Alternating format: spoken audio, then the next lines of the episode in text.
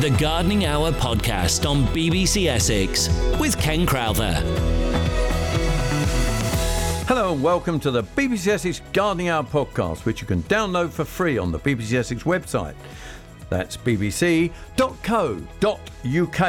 slash BBC Essex. I'm Ken Crowther, and coming up on the podcast this week, Tom Cole is my special guest, as well as answering your gardening questions on all things from lettuce, oleander, and of grapes. We'll also bring you some top tips on things you could be getting on with in the garden, plus Plant of the Week feature, all exclusive to the BBC Essex Gardening Hour podcast. The BBC Essex Gardening Hour with Ken Crowther. This is BBC Essex. Let's start this week then with Plant of the Week. And this week I was working through a border, tidying it up, getting rid of all the dead leaf that's falling off the plants because it's so dry. And there, tough old plant, but I tell you what, well worth having in your garden, is Syringa meyeri. And the one, the favourite one, is, of course, is Palibin. Now, Palibin, it is deciduous, but in fact, in mild winters, it doesn't even drop its leaves. But the thing about it is, what is it if it's a syringa? It's a lilac, but it's a dwarf lilac. It's not got that big flower, it's got a, a delicate small flower, about three inches long. It's a conical flower. It's got four lobal tubular sort of flowers. It's flowering right now because I was working along the border and I came to it because I could smell it. That's what it's so fragrant. And I thought, what's that? And above me was this small, because I was on the ground grovelling, pulling out the little weeds. It's only grows about four foot high, and this one was about four foot high. The people in the past have been rounding it off. I'm going to prune it properly this year in this garden because I don't want it to be a rounded shrub. Grows about three foot wide. It's a lovely, compact, bushy plant. Hardy, tough, puts up with pretty well every soil and every aspect.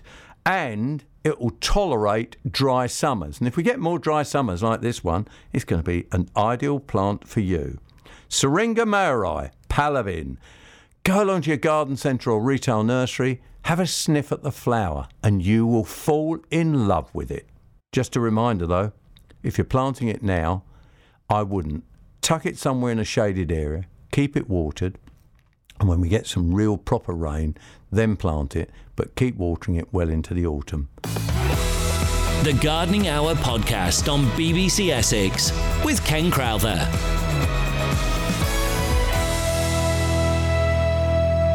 Still to come on the BBC Essex Gardening Hour podcast, Tom and I will bring you some top tips on things we can be doing in the garden this week.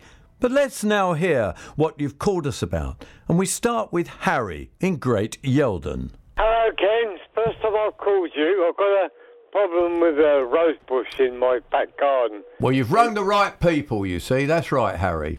Yeah, So the- well, uh, the problem is um, it's been uh, pushed overtaken by a wild bramble bush that's Okay. growing in my next door neighbour's garden, and I think it's stopping the rose from flowering.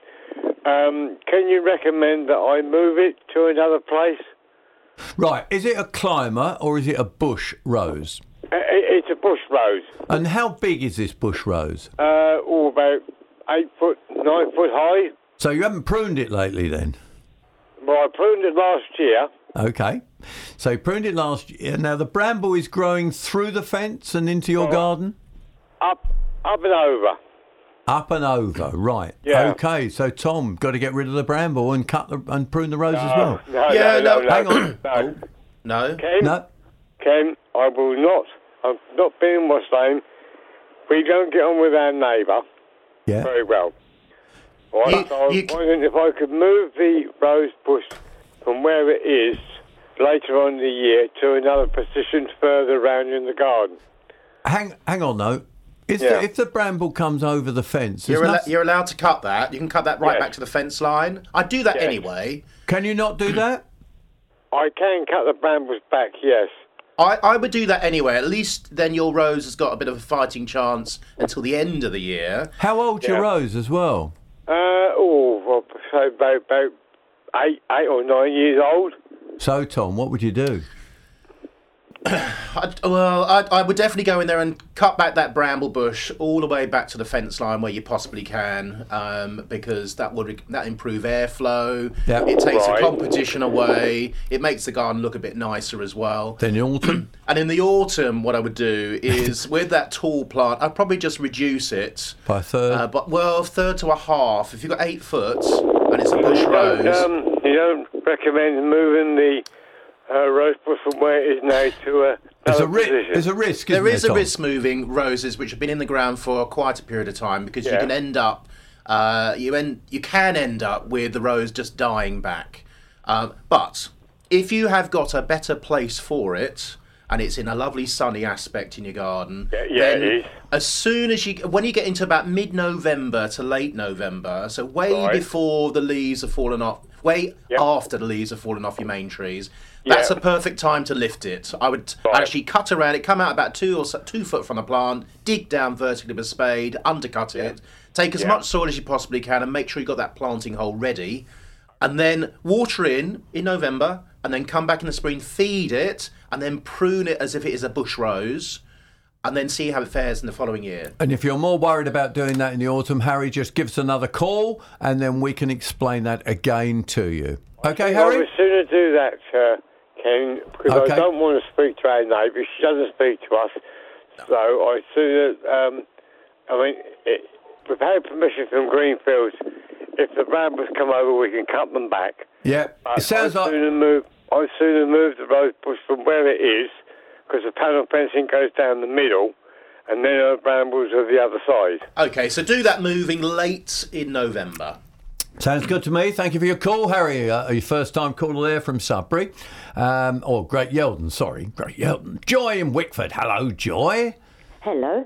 Uh, um, I've got a trouble with my, well, not trouble, hi- with my hibiscus Indoor, outdoor, are we talking? Outdoor. Okay. It's a blue one with a red spot in the middle. Oh, lovely. Yeah. Lovely. Um, it was a standard, but it- now it's gone into like a tree straight shape. Right. Uh, um, it's quite, it's about 12 foot tall. Uh, um, from the bottom, I've had two shoots come through. It's uh, um, they're from the hibiscus, but one one's a pink and one's the same colour as what the um, the tree is. And I'm wondering, can I take them away, or is it the tree's going to die? Or Are they grafted, that. Tom? Some are, some, Some aren't are, some aren't, aren't but they? um, okay, well, if you don't want them, I would take those shoots back as close as you possibly can to the main trunk. You can do that now. That's absolutely fine to do that now. well, it's, they're flowering. I didn't like to because one's flowering in a pink, and one's flowering in uh, the same colour as the tree. Okay, so enjoy them whilst they're flowering. But if you don't want to have those stems there, uh, Right. you could cut them out. Alternatively, you could leave them out. I'd need to check actually. Some are some are grafted. So that means Oh, they're physically joined onto a very closely related plant to control the vigor of the plant. And sometimes when a plant's under stress, it sends up what we call a sucker. So it's And a, it's, what it's a growth be. point. So it could be that, but it could be the fact, and some other plants do this. Roses, for example, some years on the main plants, They just send you get- another you- flower. Well, you get a different colour flower sometimes. Oh. So I would enjoy them for the moment, and if it's about trying to create a less of a tree form but more of a bush form, then you could leave them on. But if you don't like them after that, you could prune them back. There's there's there's no wrong answer there. Oh right. Uh, Can I? Um, could uh, if I dug down, could would there be roots there that I could sort of like transport it to another part of the garden? Or- Um, it's probably coming off the base of the stem or even the root system itself. doubt if so it's got you- root. You, don't probably want to do that because you could end up damaging the main plant. oh right. Okay. All right. Thank you. Could All I ask John. you? Could I ask you another quick question? Of course you can, John. I'll just remind people that Joy rang us on 0800 111 4041. There's a line free at the moment, so give us a call. Joy, what's your other question there? Um, I've got a honeysuckle and a clematis growing up a, uh, an obelisk. Yep. and uh, it's they've got so big that they've pulled the obelisk over and it's laying on my other plants. Right. they've they've stopped flowering, and I'm wondering if I can cut it right back. Are they growing? To, are they are they growing together up the obelisk? Up, yes, yeah. If I Do you- can cut it back and leave it and will it grow again next year or Yeah, will I no, lose it- them? they're hardy old plants, really. What I would them do back. is make sure the obelisk is firmly fixed back in the ground and then cut it to the shape of the obelisk. You could do that now. I've just done that with a whole load of honeysuckle where they've not really fared particularly well over this weather. They've got a lot of mildew on now, so I've been quite ruthless. And what I've done then is make sure I've fed with something that's got seaweed in it. Like Oh, a right, maxi yeah. crop. Oh, like a something Maxicrop, Yeah, something like Yeah. that. Yeah, that would Oh, work, yeah, wouldn't oh, it? I've got that, yeah. Yeah. Yeah, All right, Joy. All right, thank you very much. Go Thanks for it help. and let us know how you get on, just as we perhaps can help you on 0800 111 4041 81333. Uh, you can start your message with the word Essex on a text. You're not all lounging in the garden. Come on, some of you are going to be doing some work in the garden. Are you worried about the the heat? How's your lawn faring? Have you got a lawn? Have you killed any of the weeds on the lawn? I tell you what, thistles have grown really well in the lawns over recent uh, months. The recent months, or five, is it five or six weeks we've had dry weather now? It's five, is it, or six? It's now? about s- five or six, yeah, it's five, Five or six or weeks. six. Yeah. David in Witham, five, we've had warm weather. What have you got for us? Good morning, gents. Hi. Um, very uh, short question. I've got in, the, in my back garden Yep. on the left hand side, I've got a horse chestnut, Mm-hmm. and on the right hand side, a walnut tree. Both are about 60 foot tall. Lovely. Um, walnut, obviously, now is full of nuts, but getting big.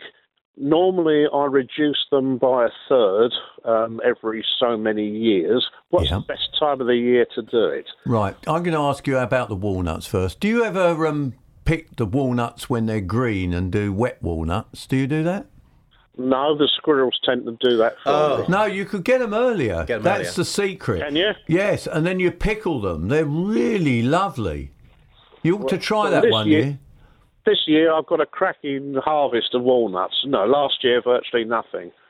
They do that about every other year or so. But I tell you, try wet walnuts. My dad and I, we used to go collect walnuts, green walnuts. You prick them and then you use pickling vinegar and you put them in pickling vinegar and you can have them at Christmas. They are delicious. Anyway, I move on from food. It's back to your original question. Now, horse chestnut would be a winter prune. That's a winter prune, and yep, you, Walnut. can, you can be quite hard on those. And walnut will be now. It's now. It's in the summer. And they, Is it? Yeah, and I would. I, have you ever pruned it in the summer, as you should do?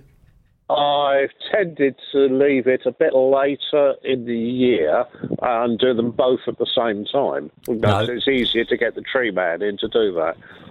I can me, understand. I can understand that, but in theory, walnuts are done July, Augustish, Augustish, really. Yeah. Time. Right. But I'll, I'll tell you a quick story. I remember pruning. I obviously when I was learning the trade, you read all this stuff and you say, "Oh yeah, walnut." Well, you know. And I'd pruned small walnut trees, and this lady asked me. It was about a, a thirty-foot tree, a walnut tree, by a garage in a back garden in Chingford, and she said, "Could I prune this?" And a couple of guys and myself went in and pruned this walnut tree.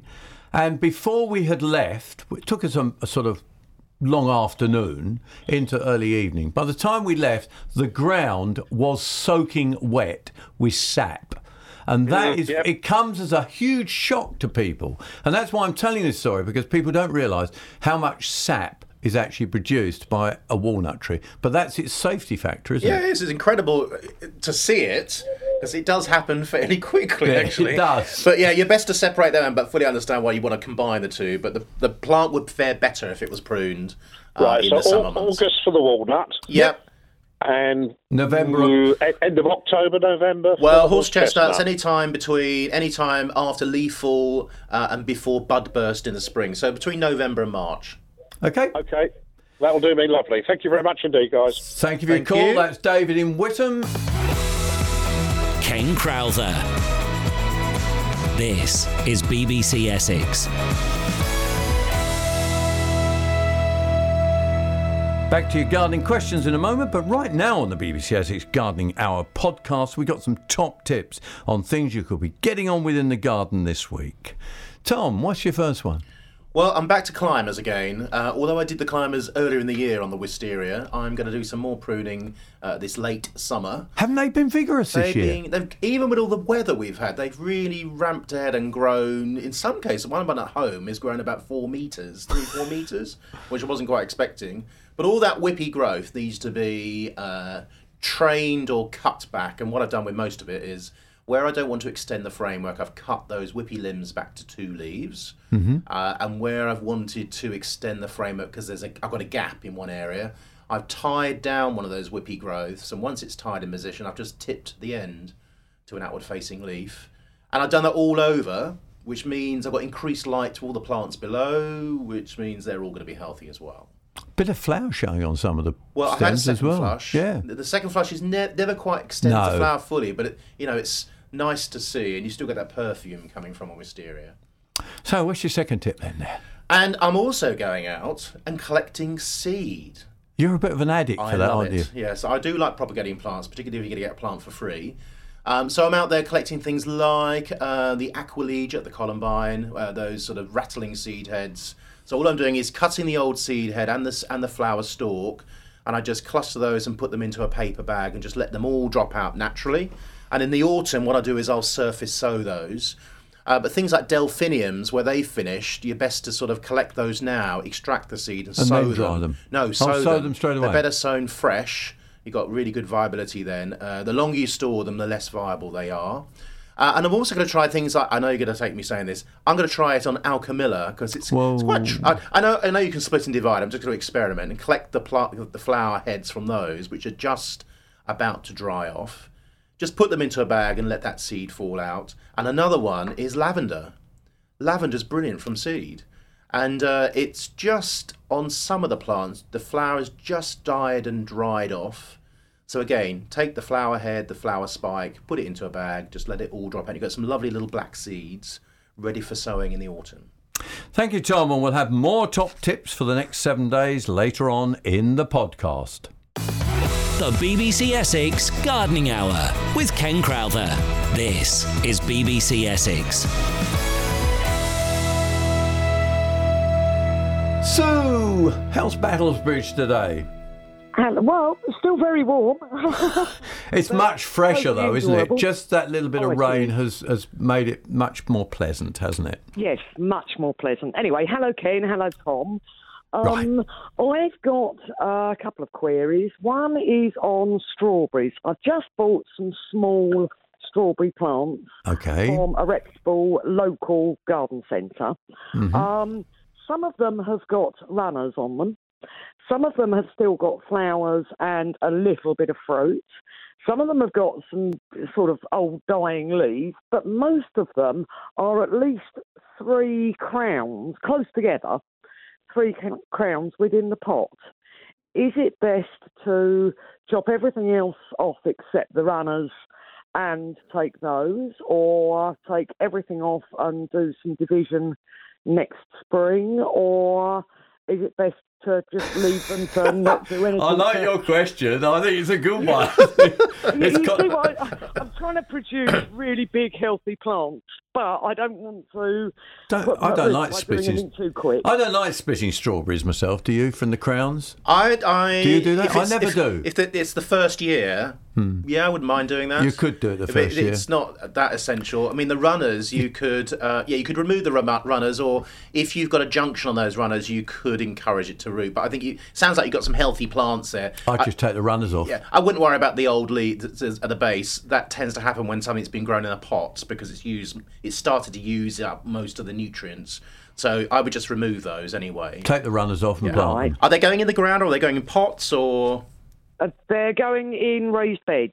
right? Okay. I take the run. I take the runners off and plant them as they are with those nice firm crowns, and then enjoy your strawberries next year, couldn't you? Yeah, and just plant them. When you're planting them, that crown will, needs to sit once you've once you've firmed them. Sit them so that the crown is just below the surface of the soil. So when the soil does settle, the crown sits slightly proud of the soil. Because soil will sense. settle. Right. Yeah. Yep. So in other words, don't plant them too deep because otherwise they'll no, rot off. No. Right, right. Okay, then. And I've got a second question, Okay. which I, I think I now know the answer to, and I think it's stupidity or me being too much of a Scrooge, but um, I sowed some lettuce seeds a couple of weeks ago, along with some uh, rocket and that kind of thing. Everything else has come up, but nothing on the lettuce seeds. Um, and I've read in some um, gardening magazines that they say that they won't germinate, that lettuce seeds don't germinate when it's too hot and too sunny. Too But- hot, too cold. It's the same thing, isn't it? Can Oh, be, well, can't I it? think it might be me. They're old seeds. Uh, Ah, right, right. Lettuce, two su- things lettuce does. su- Everything else was old seeds as well, but Ah, everything else really? came up. It could be, but the high temperature. It's a, it suffers from high temperature dormancy. That's what lettuce does. Just so sits. you've got to sow them when it's about four or five degrees. What you can do is you can surface so You could actually pre-chit them. That is, try and encourage the root from the seed, and literally put them in a bit of vermiculite in a bag, put it in the fridge, and um, you'll get you'll get the root. Once you've got the root emerged, That's it, That's fine. off. It's fine. Or you plant, or you sow them in a tray and put them somewhere cool in a house. Some, find somewhere cool in a house, if you can. uh, and then actually you'll get a better success. But actually, if you've got seed which has been there for a few years, the be viability might be poorer, and therefore the seed's not going to. And for the price of a packet of seeds, go out and buy some more. Yes. Uh, From a yeah, I will do. From a reputable garden centre, as you said I earlier. will. All right, Sue. Thank you very much for your call. That's Sue in Battlesbridge. And we now go to uh, Ray in Chelmsford. Hello, Ray. Oh, hello, Ken. Um, I've got a problem with a camellia. It's uh, kept outside in a 14 inch, 14 inch diameter pot. Uh, it's two to three years old. Uh, it's been absolutely beautiful for the last two years, uh, but all of a sudden, it's a, it uh, seems to have died, or rather, it's Right. all the leaves have turned brown and stiff Okay. and crinkly. Ray, Ray, how big's this camellia now? It's about 36 inches tall. Oh, Yeah. oh. Right. I, I know it's it's a it's a lack of water because the pot is too, Too small. I think you need to. You, has it totally died off now? Have you scraped the bark to see if it's gr- brown or green within it? Is it? Ah, is there any greenness Um, in that st- in that stem at all? Is there any green? I don't know. I haven't done that. I'll go and check Double it. double check that because actually, if it's if It's still what I would do is I would just scrape parts of the plant where it's green, it's living still, Yeah. and I would definitely. only, Go only happened this year in the last two to three months. And as far as water's concerned, it's watered every night. Yeah, but it's Um, pot. No, it's in a too small a pot. That's the problem. So Oh, you could you could water want a every bigger day and pot. think could water it all and- the time. I think you've watered, which you have, but actually it's not enough for the root system that's there. It just So- doesn't get into the roots. Do what Tom Hmm. said. Check check whether it's got green underneath. Cut back to anywhere that's that's green. If it is green, you could try re. It's worth repotting. I would isn't it? definitly repot it. Go What to sort of pot oh, size? gosh, um, you can go twenty-four. at least at least a two foot by two foot foot. pot. uh, of- 24 by 24. Yeah, and go and Oh, get yeah, yourself that's get, good, yeah. and you'll know you'll need then um, ericaceous compost, lime-free compost. and that should. But if it's brown on the inside, It's dead. it's in the compost bin. deep in the sky. That's it. Maureen in Leigh-on-Sea, sunny Leigh-on-Sea, and we're talking potatoes. Are we talking chips or just potatoes? Well, hoping to get I don't cook in this weather. Um, no, it's potatoes. We've got an allotment, Yep. and and somebody uh, the potatoes aren't doing terribly well, and somebody on the allotment said, "Oh, they won't develop once the temperature reach, reaches a certain heat."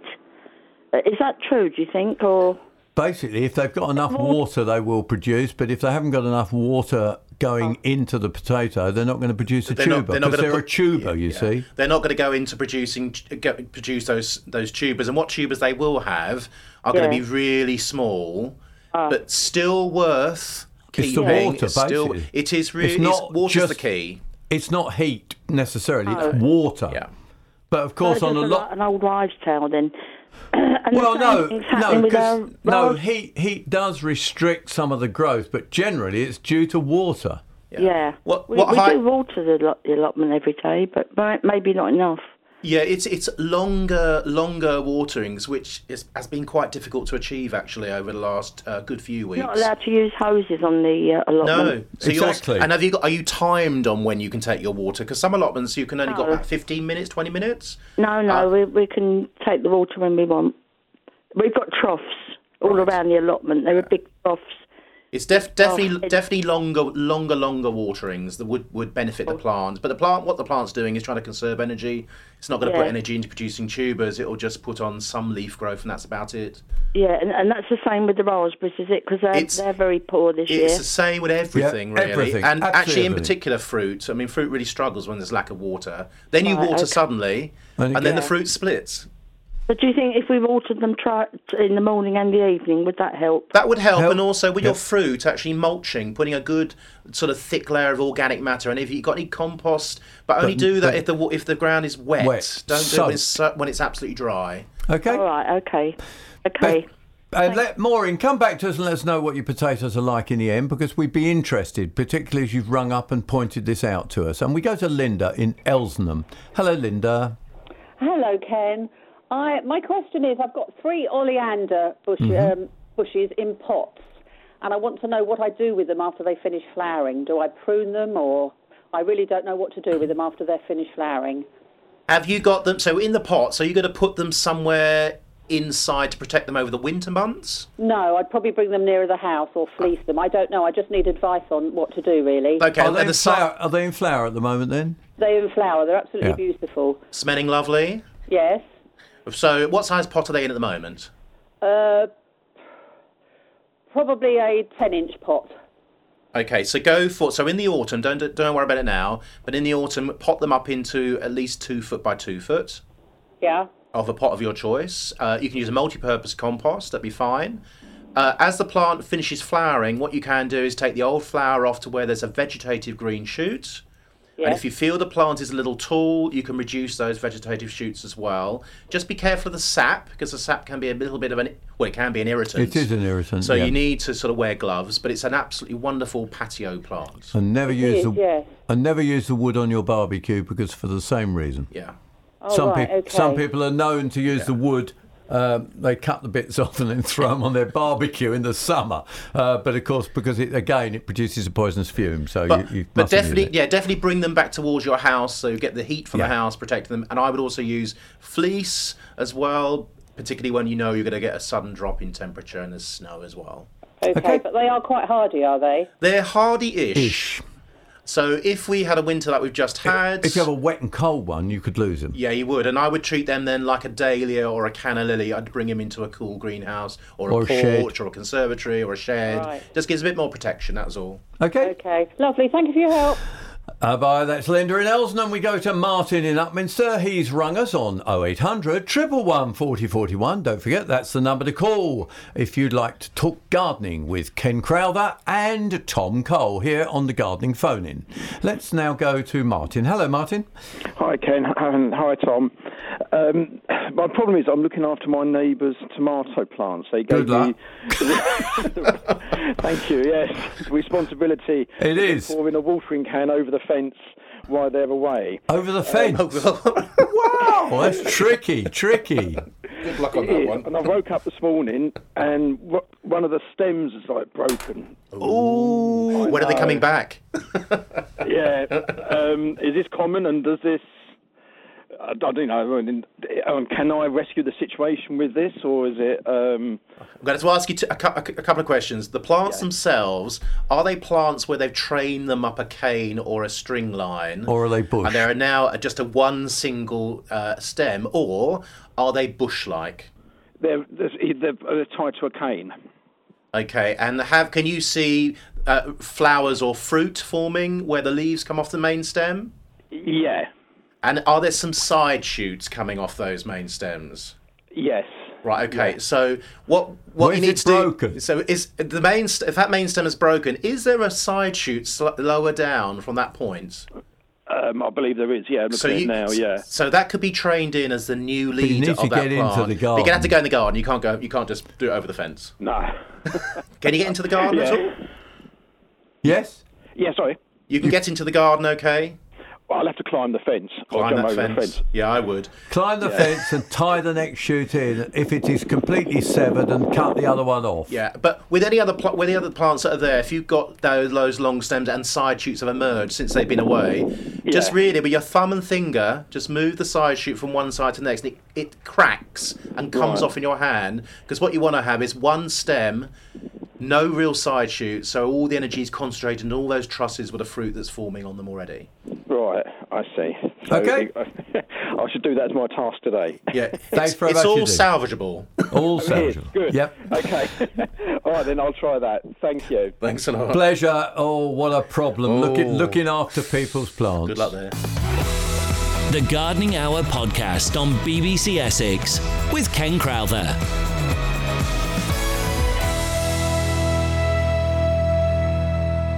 Right now on the BBC Essex Gardening Hour podcast, myself and Tom have got some more top tips for you.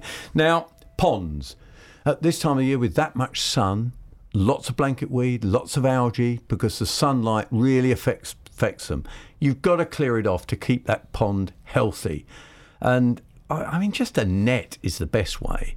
Or if you've got a lot of um, a lot of uh, blanket weed, you can just twist it round, but you've got to be careful what you pull out with it. Exactly. And that's why you, you were. Oh, I was making faces No, at no, me there, because I was doing the other day with a little cane. You put it in, you twizzle it around. I I, always put it on the side. Yes, and then you you can just release it, That's keep it. it damp, and then any newts and They can crawl amphibians out, can crawl out and get out of it. Really important indeed.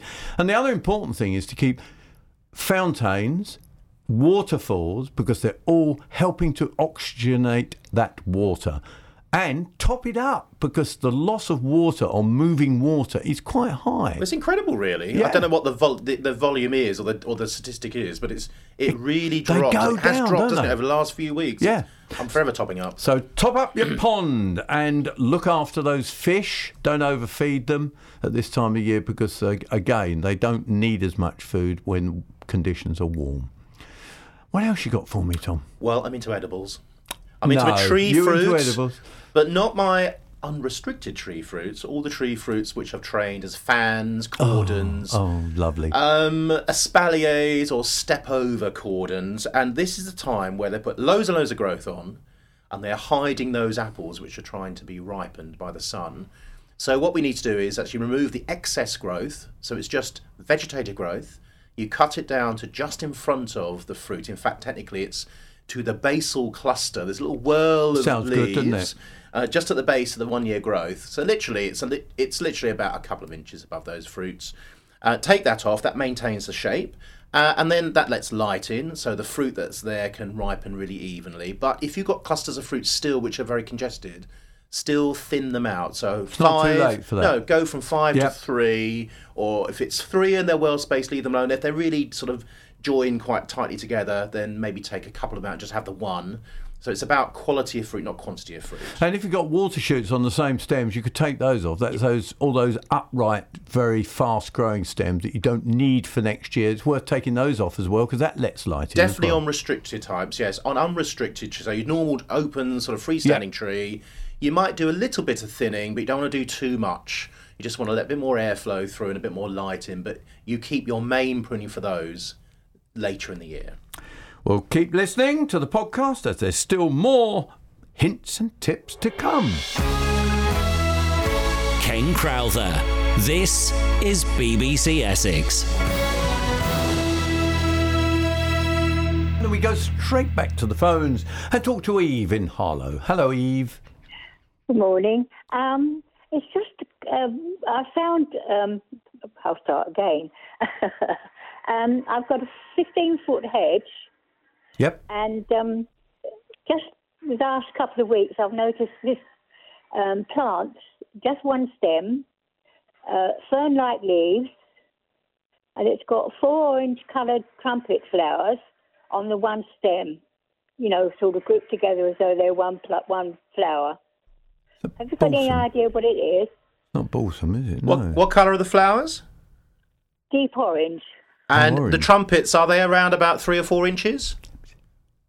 Um, yeah, about that. Sa- it sounds like you got you got a plant called a campsis. All right. and that has got that sort of foliage. It's Could a ferny-like foliage, and they can sell sell seed. seed. Uh, it's a lovely plant. It's um, it's Vigorous. It's obviously doing well where it is.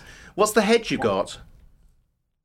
Um, uh, well, we've sort of varied ivy and all sorts of things, uh, um, rose, and you know. So what you could do, you could just you could train it up that hedge. I'm obviously, be a bit careful when you're cutting the hedge. Um, but it's a, a lovely flowering plant that flowers on new growth. Um, so what you can do in the spring is when you or May onwards, you, When what you prune is the hedge. prune the hedge, cut it, then just allow it to produce its flowers. Oh, lovely. All right. So it's called campsis. Camp. Camp, Camp. It's literally camp yeah. and then SIS on the end. C A M P S I S. Okay. Yeah. Thank you very much for your help. Have a look, Eve, and see what it is. Um, right, we're moving on on the phones. We go to Marion in Tiptree. Hello, Marion Lawns. Oh, hello, Yes. Ken. Um, I have a query which my husband had, uh, has asked me to um, sort, sort out with you. Oh. Yes. it's to do with what we used to have, a lawn. it's Yep. now brown, Yep. completely brown.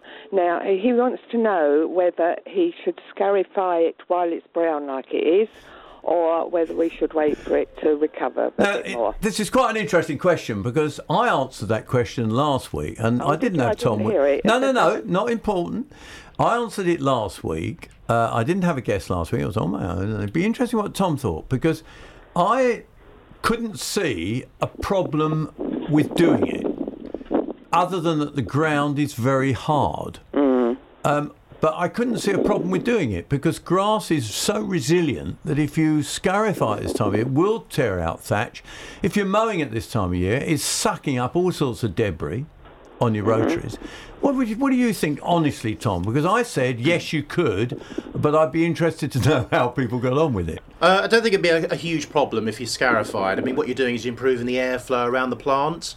So that could be, that's a good thing. Exactly, it's taking and, out rubbish, And isn't it? also with the with the springtime rake, you're sort of tickling the surface of the soil, so you're sort of opening up the soil, but not as much as, As you would be, which you would do in the autumn. I'd probably do most of that work in the autumn when it's a little bit wetter, But, moister. but the question was, could you do it now? The answer is yes. well, you, could, do. You, I, I mean, because it's so dry. Yeah. Um, It'll produce a lot of dust. You, well, it will be, but I'm just worrying about moss. Moss needs water to reproduce. If we have what we're having now and you've just scarified, I don't think you've necessarily overly spread You wouldn't. spores Right. unless Uh, you then get loads of rain and you have. We don't have a lot of moss, actually. Oh, right. Then you could. So scarifying, yeah, it could be a plus plus thing. Yeah, you- Yeah. nothing's going to go too wrong if you do it now. Do mo- do the main bit of it though in the autumn, sort of October, November time. When he scarifies, he he makes sure the grass is um, fairly low to start with. Then he scarifies, Yep. and then he mows again after scarifying. Yes, Would that be okay? Yeah, yeah, that's good because that can also You sca- suck up debris, which is what Yeah. Ken was talking about. You can suck up all the debris that you haven't quite got with your springtime rake. Right, right. Um, but he has been um, going over with the um, mower set high That's- to pick that's up all right. the, That's the good. spiky bits. Yeah, that's perfect. I mean, you want to have it on a high setting anyway at the moment because I too, too close the cut it makes the lawn even worse. Right, and in fact, I would not. When you're scarifying, he you were saying he cuts it lower before he scarifies. I would not in this occasion. Not in this cut- occasion. Not in the on this autumn, I would. In All the right? autumn, I would. Okay, that's lovely. Oh, by the way, Yes, um, Marion. then um, so we still feed in the autumn after scarifying As now. long as we as long as we get some rain. As long as there's water, yes. yes. Okay then. Uh, so he wouldn't he wouldn't do all this now and then and then um, put um, feed it. No, you Wait, mustn't feed. No, the- you can't feed when the lawn is brown and dry because it's not growing. Okay, okay, okay. Thank you very much. That's Marion in Tiptree. We go to Anita in Thorpe Bay, are you down the coast. What would you like to Hello, talk? hello. What, Good morning, Ken. what are we going to talk about, Anita? An oleander. Oh, An oleander. yeah. oleander. Now, it must have been, I've been in this house for three years. It's a very, very old one. Last year, it went into bud and nothing happened. It didn't bloom at all. Then it did get a bit frostbitten, so I cut it back. But it looks lovely now, but it's just got leaves and that's it. Nothing, nothing. But it, it looks quite healthy, but it doesn't seem to want to bloom. Have you have you fed it at all? No. Well, I should would feed it? go and get some tomato feed. as- Oh, and- I've got some of that, yeah. Use it as a liquid feed and water that in around the base of the plant. Did you say it was in a pot or in the ground? It's in a pot. in the ground. Oh, it's in the ground. So Yes. apply it as a drench all the way around the plant. Just follow the instructions on the on the on the uh, bottle, and that might help boost the and it plant could still enough. still flower now. Yeah, can do. Oh, really? Oh, I'll do that Yep. right away. Okay, Okay. well, that's very kind. Thanks, Ken. Okay, Anita, no problem at all. Ken Crowther and Tom Cole answering your gardening questions here on BBC Essex. Uh, Gloria in Holland on Sea. Hello, Gloria. Hello, Ken. Hello, Tom. I wonder if you could help me. I um, we've bought a Paul Scarlet. Yep, Spaghetti lovely, tree. lovely tree, Crataegus, yeah. It's in, um, you know, we lost our son unfortunately, and his Mm-hmm. name was Paul. We've we've just we've put it in, and it's doing all right. It it seems as though it's settled. It's been in a couple of months now, but it's going brown. It's got some long leaves at the top, and they're going brown. And I don't really want to cut them off or do anything. I Right. think it may be How- because it's Right, let's go back to the tree. How big is the tree? Is it a six foot roughly tree high? no. We bought it, and it's about twelve foot. You It is bought, a big right, one. you bought a 10, Mm. t- what they call a 10, 12. Did Yeah. you put any Did you put any tubes round underneath the ground to allow yourself to water the roots at all? No, we didn't. Okay, right. Okay, we need to get some water to the root, don't we? Yeah, you, Yes, we, yeah. yes. It, um, what's your ground? Is it very hard the ground there at the moment? No, it's it. Well, yes, at the moment it is, but we do water it, and we know that they they need a lot of water. We are trying to, you know, we have put sort of uh, holes in the top for it to go down. I don't know whether that helps. And, and how often? And how often have you been watering it? Um, every day. And how mu- how long and how much water are you putting? Where where are the holes? You said you did holes. Do you come away from the stem? Yeah. No, it, it's going into the actual plant where we've planted it. The, the, water. So you've got a slight dip where the plant is. Yes, I have. Yeah. Right. Okay. Um, and how much? How long are you putting the hose on it? Um, well, we're not for long because they're saying that we've got to chase water. We are uh, sort of doing it for uh, quite a while. where What's quite a while? Half an hour? in. Hour? Half an hour? Oh, hour? no, no, no, no, no, nothing like that. About 10 minutes. Not enough. Not enough. It's not Right, enough for a 10, okay. 12 tree, is it? Not not not with the weather No. we've had in the ground condition. It's got to be it's got to be longer. Half an hour to an hour. Okay, Yeah. okay. Um, I trickle it, and I mean trickle it. Yeah. I know the water people don't like me telling you to do this, but this is what I would do to keep it alive. I'd trickle it, and I mean just trickle out the end of the hose and leave it on all night, and you'll use less water than you would any other way. What do okay, you think, Tom? darling. That's lovely. you want right. you want the water to soak down. That's the main thing. Slowly, slowly. Which is which is important for trees. Like first two years, once you planted, you've really got to look at that watering over the summer. Hmm. Yeah, yeah. Well, we are definitely talking to you now. We haven't been giving it enough water. Slight trickle, Love- literally a little trickle, trickle is the best. Yeah. It's better than anything. It's a lovely tree that um, It called is Scarlet.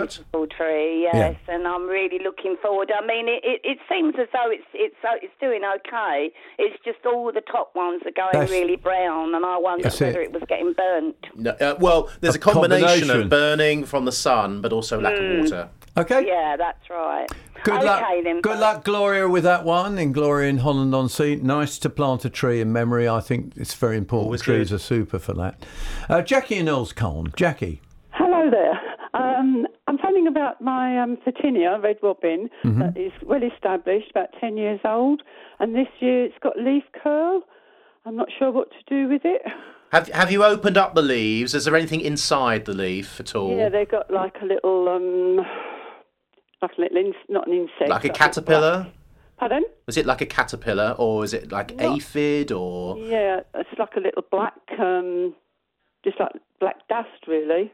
right? It might it might actually be a bla- uh, an aphid, but a black form, and it's attacking all the shoot, all the terminal parts of the shoots. Yeah. Yeah, What you can do they're is you- coming out that's just um, Pick you 'em know, off. curling Or- or- up. I went to a garden centre and he said there was nothing I could spray it with to cut them all the leaf curl off, which I have done. But of course, as soon as you do that and it starts to grow again, it it's coming out the same. Right, the leaf curl is occurring because the pest is on there attacking the leaf. Right. Um, okay. so you can use uh, products. Systemic? You can use a systemic insecticide, uh, which you can get Clear from Ultra. yeah from It's any of your good few garden ones. centres. Provado's not Yeah. as good as it used to be, is it? But to be quite honest, if it's just on the on the terminal ends, which is where all the lush growth is, and it's manageable for you, I would just pinch out those tips. Keep So- going So, on that. so come back to where there's a nice outward-facing leaf. You might end up taking two or three inches of the growth off, uh, but then that takes away potentially most of that problem. It's probably some in, still in there, uh, and then what will Keep is going on that. yeah, and all the new growth is going to be bright red.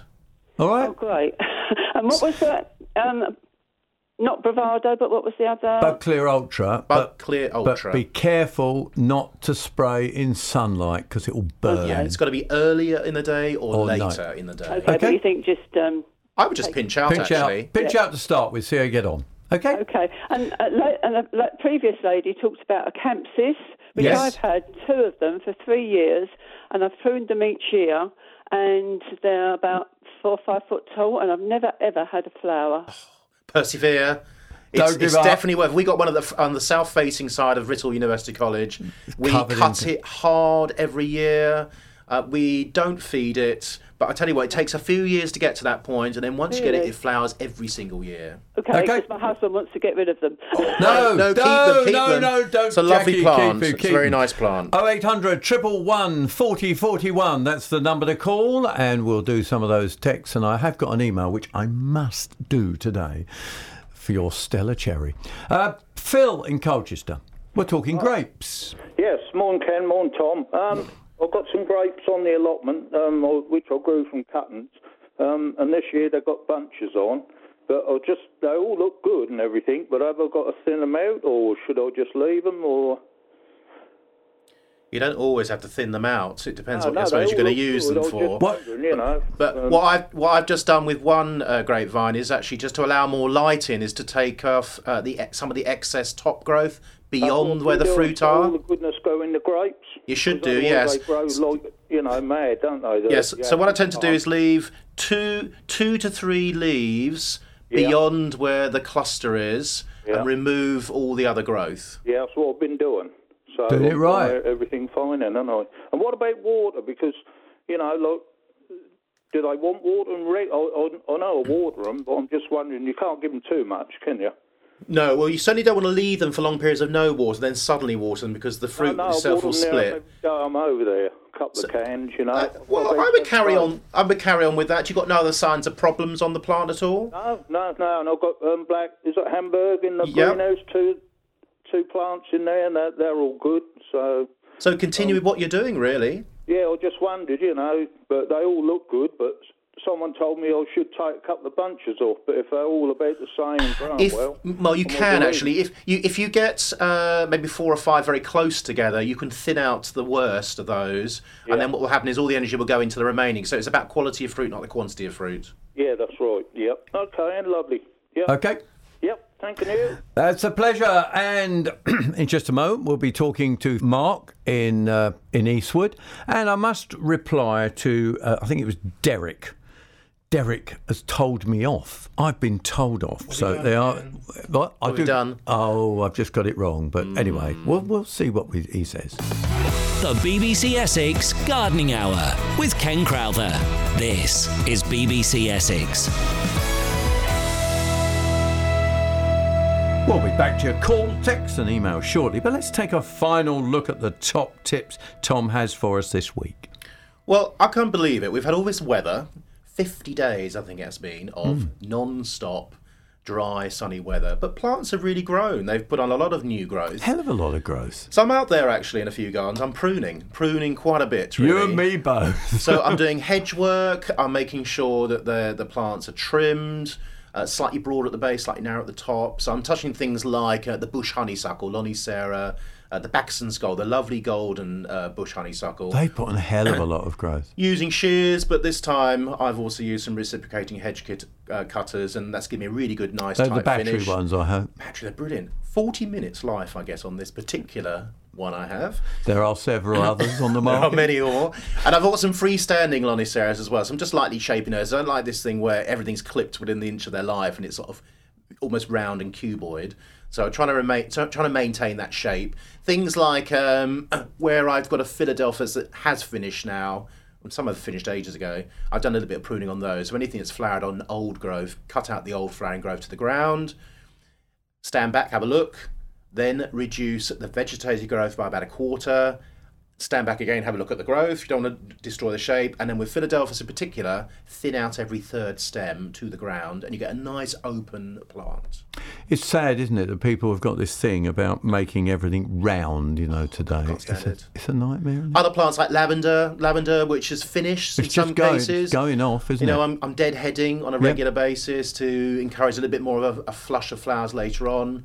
Uh, and also things like some of the berberis, which are finished flowering. I'm just doing a light clip on those. Yeah. Last one, it's got to be Come watering. on, it's gotta be wa- I know we we're ha- we're having a little bit of rain now and again, uh, but you know you've got to go out there and, and top up those pots in particular. Uh, I haven't worried so much about the beds and borders. I really concentrate on the pots and containers earlier in the day, later in the day. Don't worry about middle of the day. Most of it that hits that ground is going to be evaporated. You know, nice long waterings, and if you've got some grey water, recycle it. Make sure you use that. Weeper hoses work very well. They're very good, and also once you've got that moisture in there, then I would feed. I would never feed a dry base of a plant. You could get scorching. Uh, so do think about recycling. Do add on another uh, water butt if you can, uh, just to try and conserve that moisture for later when we need it. Thank you, Tom. Now let's get straight back to your gardening questions. The Gardening Hour podcast on BBC Essex with Ken Crowther.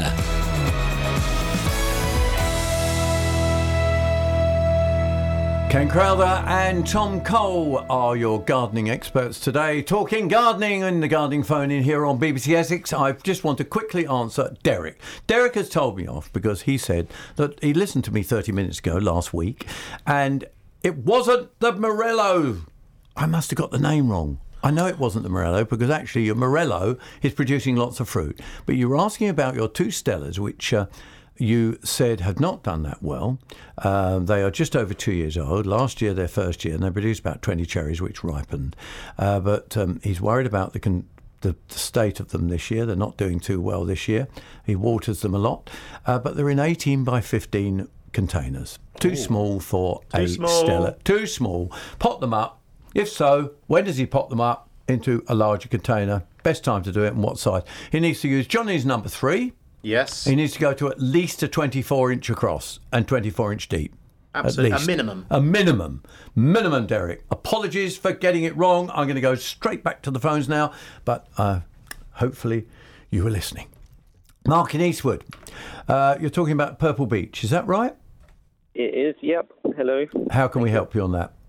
Right, basically, I bought a pot of sort of four purple beech, you know, in a literally together to make a hedge. I separated them up, potted them up individually to kind of grow them on. Um, one's died, one's dying, and the other three left are okay, but I'm a bit worried and want to know what to do. So you've kept them in these pots? Yeah, I potted. They, they came in one pot. You know when you buy like a big. Oh, they're buying a clump. You're yeah. potting them on to grow them on, That's it. Yeah. and yeah, then you're going to put them in the garden at what po- any what time of the year? Later in the year.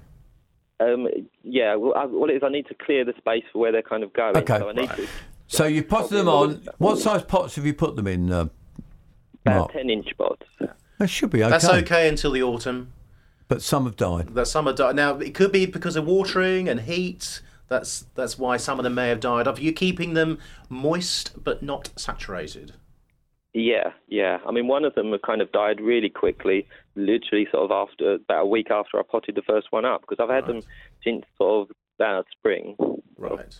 I shouldn't have done that, really, Uh, should well, they? well, plants react quite oddly, don't they? Sometimes you Yeah. pot everything up the same, and it's just one where you might have Just goes. might have bruised the roots or damaged the roots in some way. You d- you don't know. No. And all of a sudden it happens. Put them somewhere shaded, as cool as you can, and keep them moist, and that's all you can do, Mark. Right. All right then. You're doing it right. You're doing the right things, um, but sadly, you know, you've lost that one. But I, I, I think that's just unfortunate. Yeah. So are the roots really sensitive then of those ones, or? Uh, young plants can be. Yeah. Uh, to be quite honest, you know, beech trees, hornbeams, they should be fine, really. But n- sometimes you can you can seem a little bit rough with when you're moving plants. We all do it, and uh, some plants react differently. So you've got the odd plant there that's died off, possibly as a result. Check that fourth one, which is sort of not so doing so well. Make sure it doesn't sit in too much water. Okay, I'm going to move on now, and we go to Hillary in Witham. What can we do for you, Hillary? Oh, help. Uh, squirrels. Yeah. We've, we've got a big walnut tree in the corner of our garden, uh, which the squirrels planted. So it's it's only seemed fair that we've shared the nuts with them. Yeah. Um, last year's generation, instead of waiting for the nuts to ripen, they were taking them while they were still Green. in, in the green shells. Yeah. Um, so it, we're anticipating that this year, but we've just come back from two weeks' holiday in Madeira, and they've they're stealing all the apples. They've taken all the peaches off the trees, and we've got three pears left. What can we do? One, one of, see, because one of the reasons is that, uh, of course, I've noticed in other gardens actually, because it's so dry. In fact, it's moisture, It's isn't it? moisture they're Yeah. after. It's like Yeah, rabbits. thought, Rabbits are eating all the fallen Mm. apples much Yeah. quicker than they ever did. Right. It's not a lot you can do. It's not a great deal you can do. I'd hang on to those three pears, though. I'd look after those. I told my, my husband to sit out shotgun and ride shotgun. Hillary, They can't. um, there's, there's nothing. I mean, we've we've tried is. setting squirrel traps, but um, they they take the bait and they don't even set them off. No, they're not silly, are they, squirrels? No, Hillary, I have got no sensible answers, but I'll tell you what, if anybody wants to email me some suggestions without them being cruel, uh, Yep. we will pass it on next week. If And my my email address is ken.crowther at bbc.co.uk. You, you can also go onto a search engine, just put squirrels followed by the letters RHS, and it goes straight to a page which gives you a whole myriad of different ways that you possibly yeah, could but do what it. we want to know is, but what we want to know is from listeners in Essex, What's worked for them. What's worked for them? Yeah. Hillary, we'll see if, if we get any results, and we can pass them on next week. We go to Ted in Danbury. Hello, Ted. Hello, Ken and Tom. Uh, good morning to you. I've got a problem with two hydrangeas. Yep. They're they're only young, about three years they are, but I think the sun's uh, damaged the, the flowers. Yep. So I'm just wondering what I can do, whether to whether to get them up and do No. something else or what. No, no, I, I definitely Water. keep them. I've got one called Annabelle at home, and the flowers were blanched. I mean, it's white anyway, but they were, Yeah, they were that's the really were dried out. for. Well, all I've done with those is I've just I've this year I've sort of said I'm going to remove the flower heads. I've just cut the odd flower head off, just Yeah. down to where there's a vegetative growth, and I've just made sure that plant has got some water at the base, and that's all I'm going to do at the moment. Right. That's all you can do. Yeah, you could feed as long as the ground is moist. Yeah. But yeah. what they need, hydrangeas, needless to say in their name, is water, water, water. Water, yeah. Yeah, Okay. Okay. Can I ask one more thing? Yes, Ted. I've got a young a young um, young apple tree quite close to the wall, and I, I want to I want to move it elsewhere later on. How old? Is it? Is it How is it- old? It's only young. It's about about three three months or something old. Right. Okay. When do you prune? When do you move it? Do you want to know? Well, I, I'm gonna I'm gonna take it to my uh, daughters at Shoeburyness. Right, what I would do is wait for all the leaves to fall off, and then carefully lift up the plant, the root system, a Into a root polythene ball, bag. Put it into yeah, put it into a, a bin liner Yeah. actually, or an old compost bag. Take it to wherever you're going to have it, and, and uh, make sure the planting hole is ready for it to be received. John in Basildon's asking about a bougainvillea, aren't you, John? I am certainly, yeah. Yeah, I've got a bougainvillea. I've had it uh, probably five or six years, and the last two to three years it hasn't bloomed. It's beautiful. It's all green and lovely, and it's you know, but there's no bloom on it. Right. Have What do I you ha- wrong? have you fed it at all? I feed it all the time. With what would you what do you use? I, I use a Chempak number Okay. three. Okay, so that's got potash in. I mean, should work. Should work really. Um, I would persevere with it. But they flower. They should usually flower well on new growth. Do you know what you could do? Cut the cut the feed completely. Yeah. I've done this. Cut the feed completely. Let it dry out completely till you water it. Yes. Do you do that, or do you keep topping it up with water? Well, I, I I try to do it when it's it's drying out. You no, know, that's right. sometimes- Let it Yeah. dry. Let it dry right out before you water and stop feeding completely. And I think you'll get it into flower. Oh, good. Yeah, because it's, it's it's beautiful. It's about four, four or five foot high. Yeah. In the pot, and it's it, it's lovely green growth, but no flowers. Well, give it a go and see how you get on. Maureen in Clacton. Uh, what you got for us? A wisteria. That's right, yes, Ken. Uh, about six years ago, we put uh, a blue one in and a white one. Yep. And it flowered beautifully. Had some work done, and the workman had to cut it right back. Okay. And it's yeah. not about four years ago, and it's never flowered since. Should do, shouldn't it? It they it, it- well, if it's been cut really hard back, it's probably not going to do much for a, for a while. Uh, what you need to do is just retrain it into where you want it to grow, and ev- eventually it will develop the wood that supports the flowers. How low Yeah. did they cut it? Quite low. What's Uh, quite low? uh, Foot? quite low. Well, how high? Was it was about about a foot high. Oh, that's all right. from right. Yeah. That's right. Yeah, so it hasn't gone past the Patience, graft. patience. Um, so I would be patient and actually just train it to wherever you want it to grow. You could boost it with a feed. Tomato feed will help it initially, but you don't shouldn't need to do that really. Right, we go to Anne in Bower Gifford. Hello, Anne. Hello, Ken. Um, I've got a box hedge which is three foot high and eight foot long, and it's going white. The leaves are going white. Now, is it that dreaded disease, which means I've got to destroy it? Is it white across the whole of the top and the sides, or is it in patches? Um, at the moment, it's um, sort of in patches, but it is spreading the whole length of the hedge. Okay, when you next look at it, are the leaves stuck together?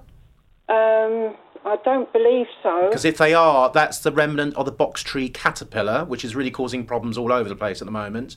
Uh, and there is that's quite a difficult one to control. Box blight, I doubt it's box blight because we've had a very dry season, and actually you mm. tend to get that more when it's wet. And this is one of the things with box: you never cut it when it's moist because you can spread the spores. I would, for the moment, hold fire. I would definitely. We've had the rain. We've had a little bit of rain. Wet the ground a bit more. Feed it. Use Yeah. something that's got a, sea- Seaweed a based, seaweed based product, Maxicrop, something like that. and then see what growth you get from it. Oh, okay. Yeah, D- I definitely wouldn't go in there and cut No, it or do any of no. that. I'd just feed it and see what happens. Okay. Come back, come back to us, Anne, uh, and see how we get on. Barry in Basildon, last call for today. I've got a couple of texts I'm going to try and squeeze in as well. Barry from Basildon, what's your question? Hello, uh, Ken. Yeah, good morning. I've been listening to your program. Um, couple of quick questions for you. I've had, just had some lilies in my back garden for five years, and I thought that this winter would kill them off, you know, because they, but they haven't. They've come back, and I'm I'm throwing water on them every night because they're all seem to be going droopy. Am I doing the right thing? Because on you earlier on you said um, don't throw water onto the plants. Um, because it's not going to do them any good. As long as can I- you, as long as you water at the base, Yeah. you're absolutely fine. It's to, over the top of the plant. You've got to be careful. Yeah, because if you just put water on over the top on a day like it is now previously, you can score. You can even with water get brown spotting or marks on the leaves. Water it where the plant needs it, where the roots are at the base. Right, thanks. And the only other question was a quick question for you. Yep. I'm getting getting too old to do it now, but I can't cut down all the brambles, and they're overtake taking over half of the garden at the moment, and they're getting higher and higher. Um, is, is now the time? they've had a, a, a couple of quotes from a couple of firms. Is now the time for them to come and hack it all down and get rid of it, or should I wait?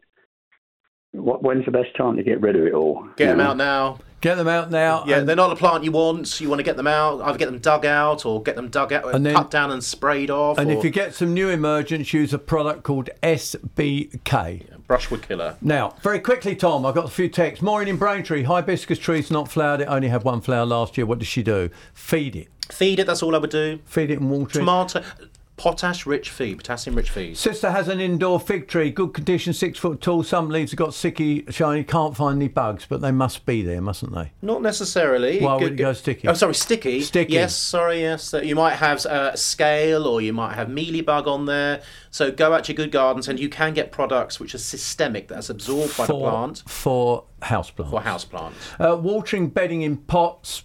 Wondering whether diluted feed each watering would help. If so, would you do a 25% or a 33% of the diluted? No, just water it as normal and follow the instructions on the packets of all the feed you use. Yeah, but she wants to increase the feeding, you see, because it's all on a regular basis. No? No, I wouldn't do it. Don't do it. More doesn't mean better. More doesn't mean better. Okay. Um, I've got two questions. Acer looking very sad. Leaves have crinkled up and are falling off. Yeah, that's, that's too much sunlight, intense sunlight. Run what you don't of- want to do is overwater. They've run out of rainwater on that one. And uh, Victoria Plum Tree is looking terrible. Leaves are sticky, covered in whitefly. What can you do? You can't do a lot, can you? Not really. There's some pyrethrum-based products you can use But if it's a big on tree- edibles, but big if tree- it's not, if it's too big, it's not practical. No. Thank you very much, Tom. We see you week after next, I believe. Super duper. Thanks very much for listening to the BBC Essex Gardening Hour podcast. And if you missed any of the answers to the questions we gave, you can download this programme and take it with you wherever you go via our website bbc.co.uk slash BBC Essex. Don't forget, if you have a gardening question for us, why not give us a call on 0800 111 4041 and be part of the programme. Yes, every Saturday morning on BBC Essex from 11. The Gardening Hour podcast on BBC Essex with Ken Crowther.